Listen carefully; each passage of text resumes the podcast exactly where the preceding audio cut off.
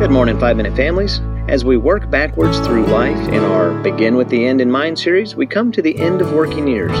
Many people refer to this time as retirement. Retirement is, is defined as the action or fact of leaving one's job and ceasing to work or withdrawing from one's active working life. The reality is that if you retired or plan to retire at, at 62, which is the U.S. average, then you have another 16 years of doing nothing if you live until 78. Again, the national average. Now, a couple of years ago, most of us would have said that 16 years of doing nothing sounds pretty good. But we have seen on a global scale what happens when folks do nothing for prolonged periods of time. Mental health complications rise, the physical ailments rise as well. Well, with the exception of preterm labor, but that is a different topic for a different day.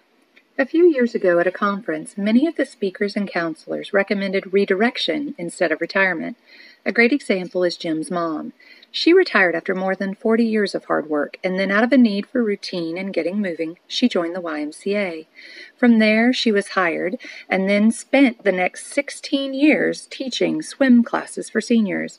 She didn't think about redirection in a formal way, but she knew herself and she knew that she needed to keep moving for her own well-being. Job 12:12 reminds us that wisdom is with the aged and understanding in length of days. Many of the younger generation could learn much from my mother in law, me included. Unfortunately, we don't live close enough to my mom to include her in everyday events, but I wish we did so that our sons had more of her influence in their lives. Thankfully, we moved while our boys were still young, and that move brought us significantly closer to Kim's family. Each member of the older generation realizes just how true 1 Corinthians 7:29 is. The time is limited. One gentleman in his 80s who came to CVR for a grief retreat after the death of his wife is exploring the option of hosting a family camp for his children, grandchildren, and great grandchildren.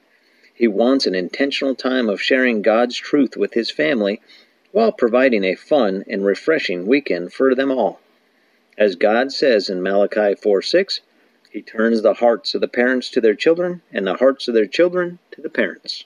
Five Minute Families, we must be intentional about incorporating all generations in our lives. For the older generation, we suggest that you choose to engage even if you feel left out. We know families that assume if grandma and grandpa want to be included, they will ask about upcoming events. But grandparents often lose track of time, so that events and what events are typical for certain stages of life don't necessarily jump out to them. It takes both the older generation asking to be informed of events and the younger generation, the parent generation, communicating the calendar. Remember, don't retire, but redirect. You'll have a greater life expectancy. One study showed that those with more social ties tend to live longer, regardless of other factors, and a higher quality of life at that. As well as you get to impact the next generation. Hebrews 13:16 states, do not neglect to do good and to share what you have, for such sacrifices are pleasing to God. Share your wisdom and joy. And also, older generation, please volunteer at church, Sunday school, and youth events. I loved hearing of the seniors of our church hosting a youth night and playing games with the teens of our church. Take to heart Psalm 92, 12 through 14. The righteous flourish like the palm tree and grow like a cedar in Lebanon. They are planted in the house of the Lord. They flourish in the courts of our God. They still bear fruit in old age. They are ever full of sap and green. And for the younger generation, we encourage you to get grandma and grandpa more involved. It can be frustrating when grandma and grandpa spoil the grandchildren a bit, but pick your battles. Absolutely. Say something if the child's health, physical or mental, is at risk but if you are just wishing the grandparents didn't give in as much, let it go.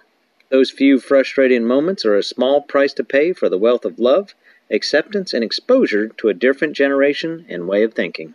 And for those of you who are far from the older generation members of your own family, please seek out the older generation at church.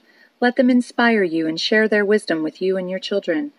Encourage your children to seek out the smiles and wisdom of the older generation. Remember, we are to love one another and bear one another's burdens. Those needs are different at different life stages, but we can begin with the end in mind and know that just as we want to be included, we must include others. Some who are young and need an understanding smile, and some who are older. able to share their wisdom and experience. We are all important. Be blessed.